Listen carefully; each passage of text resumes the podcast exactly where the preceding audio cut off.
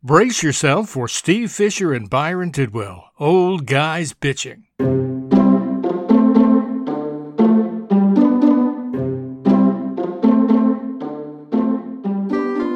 I'm Steve. And I'm Byron. And we are Old Guys Bitching. Bitching. Yes, we are. We have a lot to bitch about this week. The midterms are getting closer, and the Republicans, knowing that they can't win legitimately, are using their scare tactics again to make their uh, their hordes think that the world is going to shit if the Democrats win, when it's exactly what will happen if the Republicans win. Well, exactly. And not only are they using those uh, weird scare tactic, tactics, they are they're crediting the Democrats with all of their shit, and then they are uh, actively working to suppress the vote. Notably in Georgia, with Right. Brian Kemp, the Secretary of State, who is running for governor, and uh, just happens to be running the election. Yes, yes. And as far as we know, there are 53,000 voter applications that are not being processed. Most of them, 70% is the estimate, are uh, people of color. And then up in North Dakota, the uh, Native American population has been shut out from voting because they don't have street addresses on reservations. I worked with uh, many, many Indian tribes in the uh, 1980s, and I can vouch for it. There are no street addresses. So uh, there's that going on. And then even in Nevada, the uh, state where I live, there were 90,000 voters purged from the rolls. Now, a lot of those were are no longer residents of Nevada. So, okay, you know, that that's cool. But there are people who don't know whether they have uh, been purged or not and they don't they have not heard, "Hey, check your registration online." Uh, also in Georgia, uh, th- this is kind of wacky. I have um, many friends who are attorneys uh, in the state of Georgia, and about half of them, and they're all white guys. Uh, Oh, about that's the first problem. about half no, but about half of them discovered that they were purged in Georgia and had to jump back in as fast as they could to re-register. And the reason they were told that they were purged, and this is every single one of the eight. The reason they uh, were told that they were purged is that uh, they did not vote in a special election that was held last year. Re- Is that a thing? Uh, apparently, that's a reason that the uh, Republicans are using, and uh, Wouldn't that wipe out about 90% of voters? uh, yeah, yeah, I think that's uh, that was probably the intent. And the thing is, is they said, "Oh well, you know, we sent you a postcard." Well, lovely. It said, wish you were here? What the heck did the postcard say? uh, okay, you, you know, and on top of that, look at how much junk mail you get in your mailbox. I get a ton of it. If it looks like spam, I'm gonna throw it out, and that's probably happened.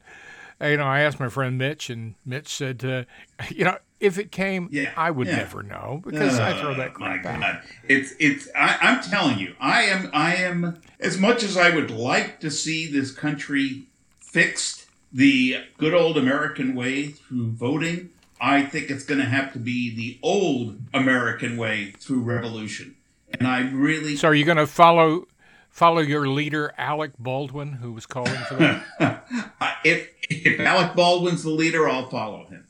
Uh, yeah. Um, no, I'm following Thomas Jefferson actually, who has said a little, uh, you know, a little rebellion now and then is a good thing, and especially when you see your country going down the tubes, um, it's it's becomes the only thing.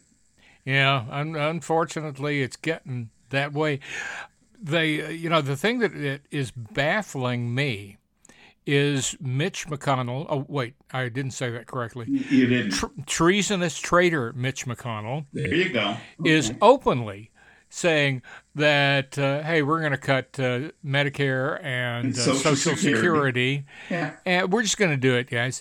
To Anybody, pay for the tax cuts for the wealthy. Yes. Anybody who is listening, you know, our listener, uh, you've got to get out and vote for your Democratic uh, candidates because Uh, that's just like insane, and it would seem like every Democratic candidate in the country should just be using that little video clip. Yes, and and you have to also contribute to the Mitch McConnell Hit Fund that I am starting soon. if I don't get arrested first. I was talking to a friend who was going to uh, uh, to have lunch with a friend of his in a fancy schmancy hotel, and as he approached the doorway of the hotel, he was suddenly, along with everybody else there on the sidewalk, they were held back. Three um, like Cadillac Escalades rolled up, you know, the big black SUVs, and bodyguards got out, and Mitch McConnell got out somebody standing close to my friend said, Mr. McConnell, as you know, to launch into uh, uh, asking a question. And my friend said that McConnell looked their way uh, thanks to those wonderful glasses he wears. His eyes were magnified to like three times any human size. And he and he bolted. He took off running. He got ahead of his Secret Service or bodyguards or whoever there. And so my friend said it looked like they were chasing him. And he says, God, I hope somebody got video because that was that's wonderful. Uh, uh, but I, but I, you know, again, that just shows that Republicans are terrified of American citizens. Terrified. Yes. yes. Unless unless they have millions of dollars and they're writing a check. Right. That's about the only time they like American citizens. If you are one of the masses, forget it. Republicans do not give a shit about you. And if you think they do, then you are a fool. You are an absolute fool. And and the amount of people in their base who are voting for them are getting absolutely none of the breaks from their legislation. It's all going to the rich. Uh, that is so true. And the ultra rich. That is so, so true. And, you know, again, the thing of being afraid of uh, their constituents in uh, the congressional district, uh, Alabama 5, which is kind of my hometown, and, and I take a lot of interest. By the way, my candidate for city council there that I backed and worked for, uh, she won, and she won by like a 20 point margin. Congratulations. Over. So your check wasn't wasted. Well, it wasn't even my check. It was my making noise. And so I've um, I've moved over to work on the uh, congressional candidate who I'm having to slap around a lot because the guy is uh, he's a rich guy. I know him personally. He's a rich guy, but he's one of these guys who even though he is uh, philosophically matched up with your uh, philosophy and my philosophy, he's a rich guy. And so he expected voters to come to him like they owe him. So I've had to slap him around, say, no, you get your butt out there because your, your opponent, the fabulous Mo Brooks, uh, who is the Louis Gohmert of Alabama, he he's so afraid he does not go out in public at all. He will not be seen in public. I said, so challenge him to a debate. He's not going to be there. He's not going to show up.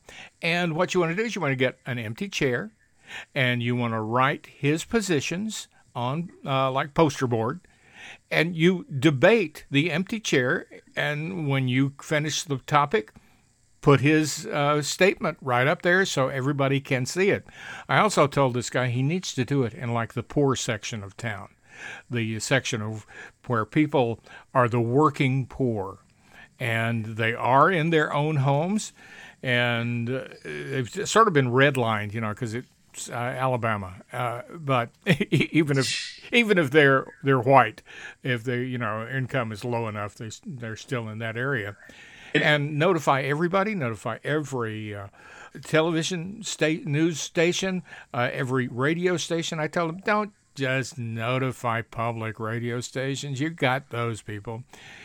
Notify the other stations. Get them up there. Make sure you have uh, somebody who handles your social media to get everything up online because this is crucial. Well, you've got you, and you've got you've got crazies all over the country who are running. You got Duncan Hunter in California, who's yeah, criminal. indicted. I mean, yeah. the guy is going to jail and he's running for reelection. He's got nothing of intelligence to say, and he's just going on the scare tactics because uh, his um, the, his opponent, a young, very intelligent young man. Uh, I can't remember his name, but it, it it's kind of a uh, an Arabic name. Um, even though the guy's Christian, he, but uh, but Duncan Hunter is trying to paint him as a terrorist. Well, of course he is. Uh, Devin Nunes in California. I was kind of uh, surprised to learn that he's also what uh, back in the uh, the 19th century would have been termed a uh, carpetbagger because he's Right. not actually really from there. Just like the guy running for governor in the state of Nevada, Adam Laxalt. Now, Adam Laxalt has a grandfather that people recognize those names. Uh, that's uh, Paul Laxalt. But Yes. A- Adam Laxalt, Which I'm sorry, but that sounds like a diuretic or something. yeah, it does. Would you take some Laxalt, please? It's, uh, it'll make you feel better. So anyway, he he is also a person who uh, could not win in his home state, Utah. So he came over to uh, Nevada, where people don't pay attention to the lieutenant governor race, because who the hell knows what the lieutenant governor does in Nevada? And I say that as being a 21 year resident of Nevada. But anyway, uh, so Adam Laxalt is running for governor and his entire family is opposed to him. His family's been doing ads saying, "Don't vote for this guy. He's he's a total asshole." Now, and and you had a Republican candidate down there in Nevada who you killed off. Oh well, of course we did. Where were you on the night of his birthday party? it was the guy, uh, this guy. What's his name? I don't remember the guy's Uh, name. let's see, uh, Dennis Hof. Dennis Hof, whose claim to fame was was that he was the pimp at a legal brothel. In, The uh, the Bunny Ranch in northern Nevada Right, and the uh, the Moonlight Ranch in southern Nevada. I have a theory. I do. yes, I I think that you know because of the party and the people who were there, that uh, Hof uh, drifted off to sleep for just a moment, uh, awoke in uh, in ecstasy and realized he was being blown by Ron Jeremy. That's enough to kill anybody. Oh my God. Uh, well, thank you. And on that note, we're going to turn away from politics uh, because it just made me throw up a little in my mouth.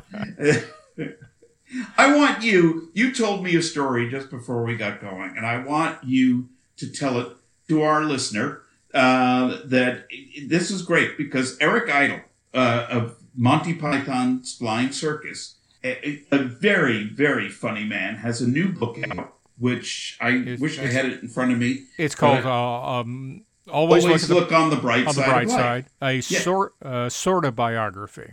Yeah, yeah.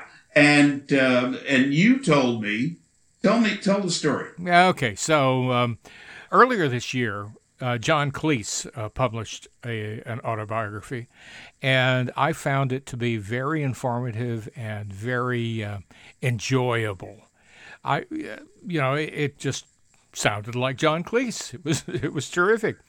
So uh, Eric Idle, who is uh, is known among the Pythons as a greedy bastard, uh, realized that he that he was missing out on the uh, uh, the autobiography money, so he wrote this. And as much as I admire Eric Idle on screen and for all sorts of things that he did, he has done, including uh, Spamalot.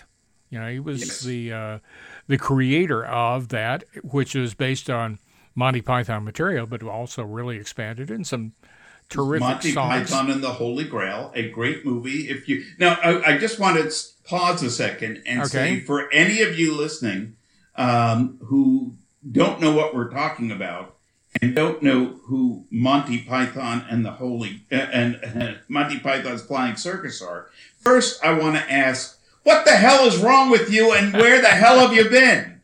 But beyond that, I want you to run out right now, go to your streaming service. I believe they're on Netflix now, and check them out because one of the funniest comedy troupes of all time. Wink, wink, nudge, nudge. That's right. Okay, go ahead. Say no So- more. Say no more. so anyway, uh, I got the um, Eric Idle book and going through it. It's um, it's kind of an autobiography that maybe a 16 year old would write. I did this and then I did this. I did this and then I did that. And now I'm going to drop a name and not really tell you anything beyond uh, dropping the name. And then I did this and then I did that. And so it, it gets a little tedious. The uh, sections of it that I found enjoyable were things that uh, Idle had written for a specific purpose, like uh, uh, the um, George Harrison tribute in the Hollywood Bowl uh, in the early 2000s when George passed away. That was written for specifically for that, and it's funny and it's touching and it's very heartfelt. But otherwise, all I could think is, "Geez, Eric, you are a greedy bastard." so, so I was talking to a person, a, a friend of mine, who's um, well, I don't want to uh, do all this connection because uh, uh, let's just say that somehow uh, Eric uh, got the message that I said his auto- autobiography sucked.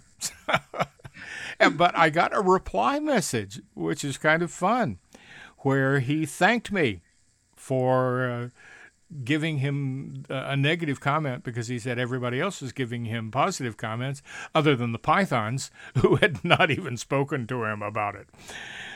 So I, that was kind of fun, you know. That's awesome. Are you putting it in a special place? Uh, sure, why not? It's in my email file. That's pretty special. But you can print it out and frame it.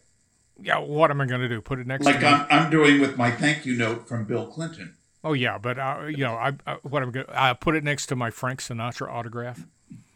It's not the same. It's email.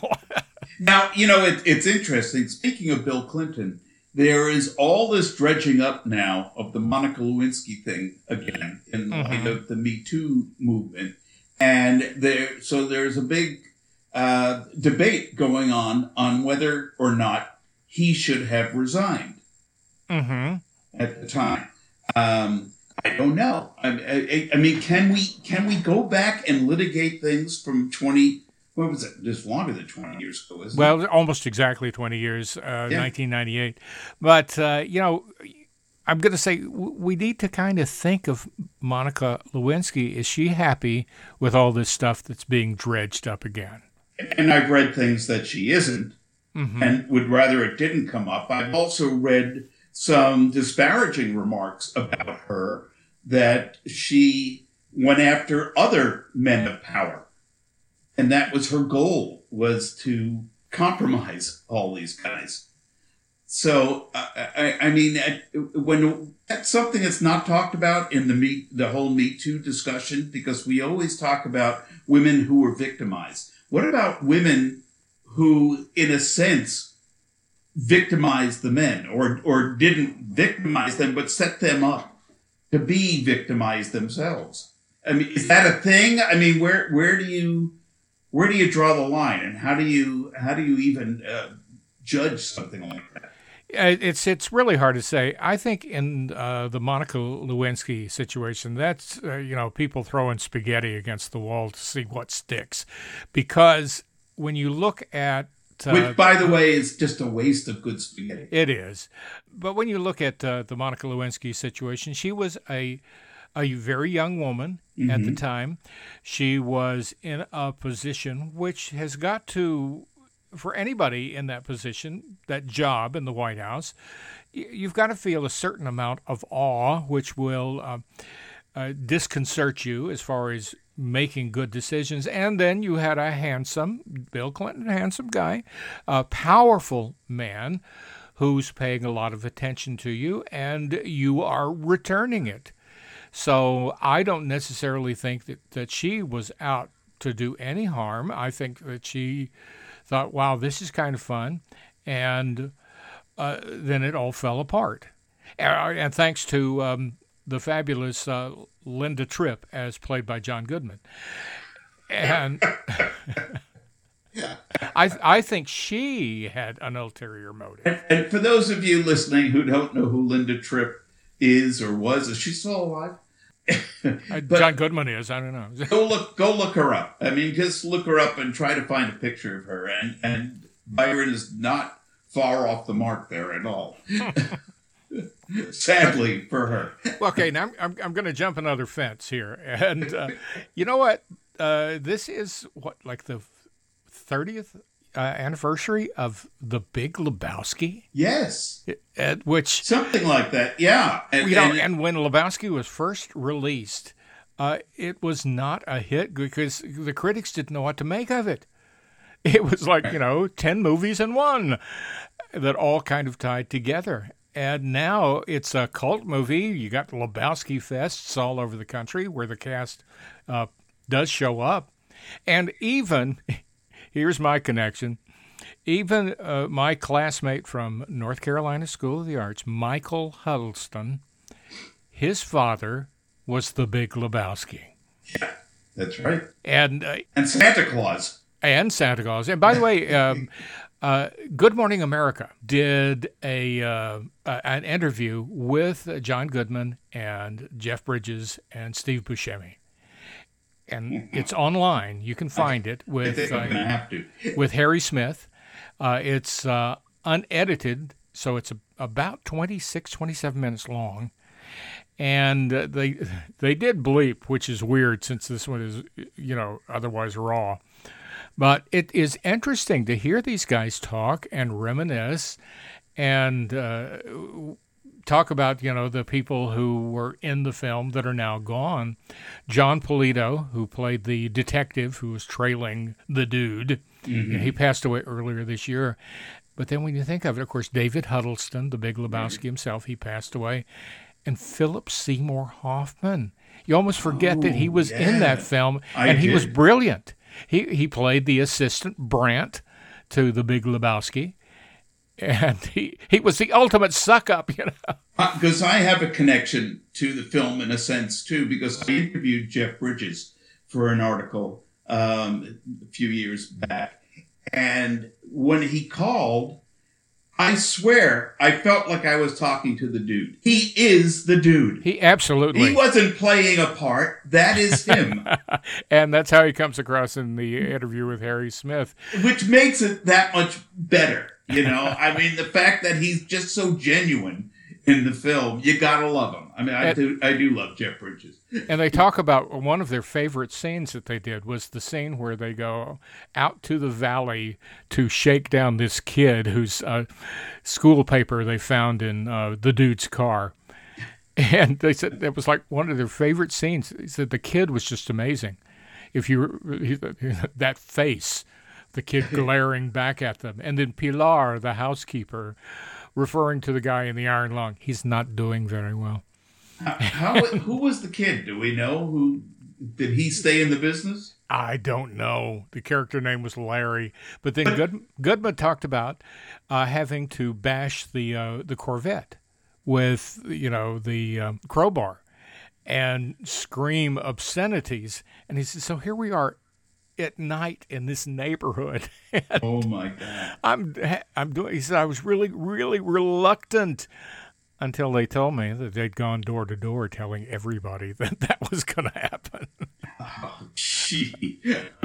the uh, you know now, and the, one of the things that bothers me, and Hollywood, damn them, does this all the time. They're talking about doing a remake really well. of the Big Lebowski, and Jeff Bridges said, "Not without me, they're not."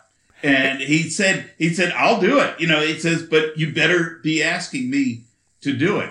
Um, and I, why? Yeah, why did- would you Hollywood that movie? constantly makes remakes films that were done great the first time around. Hitchcock, Alfred Hitchcock, had, had the right idea when he said they remake the wrong films. They should remake the films that were a good idea that weren't done right the first time around. Which he did with his own 39 steps. Right, but he said, but that's those are the films to remake, not a film that was a classic and its first incarnation. Well, and you know, the, these guys alluded to a film. I don't know if it has been made. Even they didn't really know if it has been made, but it's another view, uh, kind of a biopic of the Jesus, John Turturro, the guy who, who licks his bowling balls. Oh my God, John, John Turturro. I- I'm so- he wasn't in the interview, was he? no, he wasn't. He did. Did you watch the show he did for HBO? Uh, I guess I didn't. The was it? Night of. It was called The Night of, and he plays a, uh, a real mess of a lawyer uh, who who defends his guy.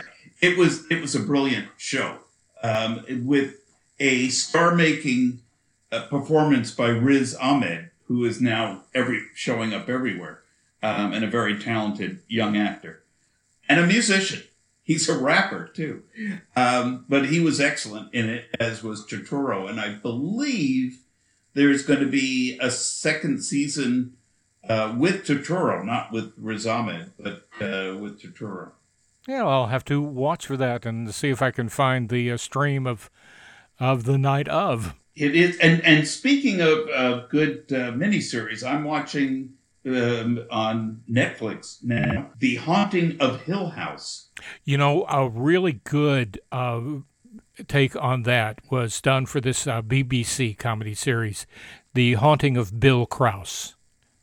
So if you get a chance to see that, but this this one on Netflix, it's got a great cast. Carla Gugino. I don't know how do you pronounce her. Name. I don't know, but I've been in love with her ever since. Yeah, I know. Her, yeah. Who hasn't? I mean, how do you not be in love with her?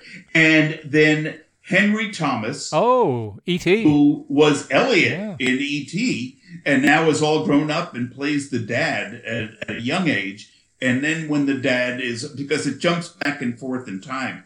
And in the present day, the older version of the father is played by Timothy Hutton. Oh my goodness, fairly good match yes. there. Yeah, it, it's a very. oh, I mean, you watch it, and you go, yeah, I can see it. So it's a very well done show. But I was talking to my daughter, and she finally got around to watching it, and she said, "This show's kind of dark." And I said, Well, are you talking subject matter or lighting wise? and she said, Lighting wise. She said, It's dark. I can't see things. I said, do you have your lights on? I said, Turn off the lights. She said, Then I'll be scared. Isn't that why you watch a show called The Haunting of Hill House? Well, it's you know I, I do know that it is based on the writings of uh, Shirley Jackson. Yes, uh, who wrote the lottery, and I isn't the lottery incorporated into one of the uh, episodes? Uh, I I don't know, but I just know I have my ticket for for tonight. Cool, because it's a billion dollars. Oh, yes, a billion dollars. Do you know what I could do with a billion dollars? Well, you could uh, buy off Mitch McConnell. Well, I actually don't know what I could do with it, but I'd like to find out. oh, so I think everybody would. And of course, here in Nevada, you can't buy tickets to Powerball or Mega Millions. really? Really. You have to go someplace else. Wait a minute. You can gamble on anything and everything except the lottery. Yep.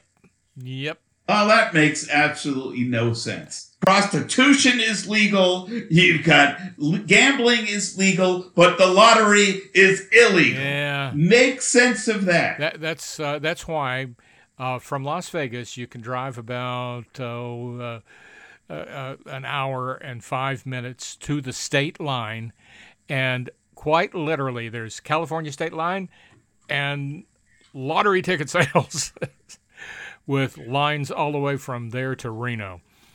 Wow. hey, you know what?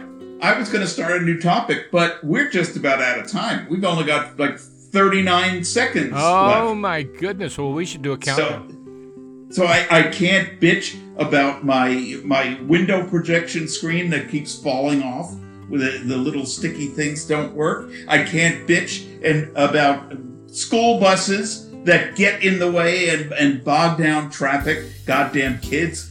And I, I what else? I, I, I there's so much, and we're out of time. Oh boy! So it'll be next week when I tell you about how it, I might get the uh, the cruise job. That would be cool. That would be cool. uh, except I would have to find someone to bitch along with me. Since you you'll be out at sea. You'll be anyway old guy bitching, just singular. just a single old guy bitching. Uh, and, and speaking of which, I'm Steve, and I'm Byron, and we are some people old guys bitching.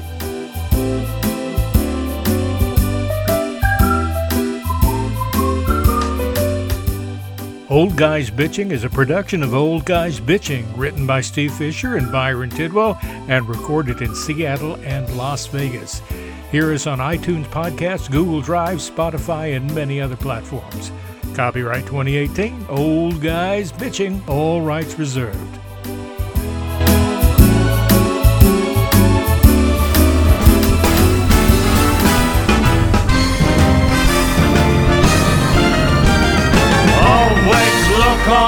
Bright.